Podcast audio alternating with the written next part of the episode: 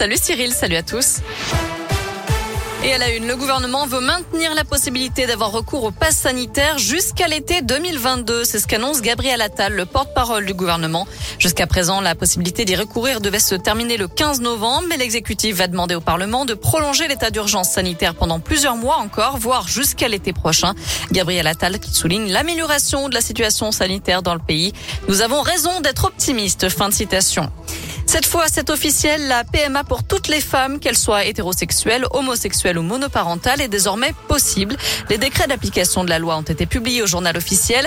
Le texte offre la possibilité aussi de conserver ses gamètes pour mener à bien une grossesse future, une pratique qui n'était autorisée jusqu'ici que pour des raisons médicales.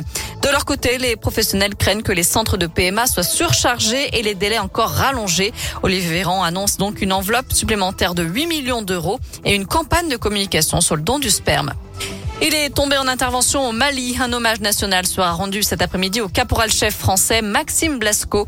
Une cérémonie présidée par Emmanuel Macron se tiendra à 16h30 dans la cour des Invalides. Et puis demain, un autre hommage lui sera rendu à Vars en Isère par ses frères d'âmes du 7e bataillon de chasseurs alpins.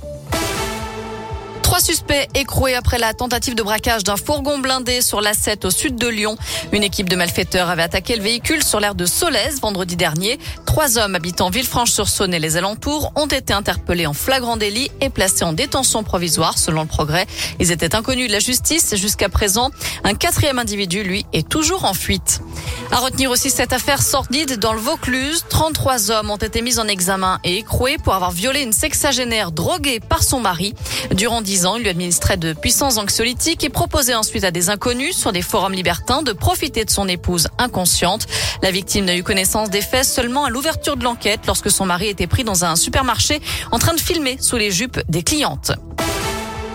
À la page des sports, du foot et la suite de la Ligue des Champions. Lille joue en Autriche à Salzbourg ce soir. Le coup d'envoi sera donné à 21h.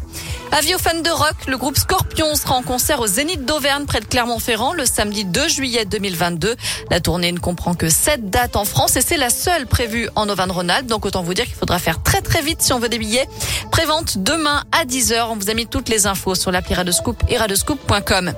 Enfin, le Mont Blanc rétrécit. Son sommet culmine désormais à 4807 mètres et 81 cm d'après les dernières mesures effectuées par les géomètres de Haute-Savoie. Le toit de l'Europe occidentale a donc perdu 91 cm en 4 ans.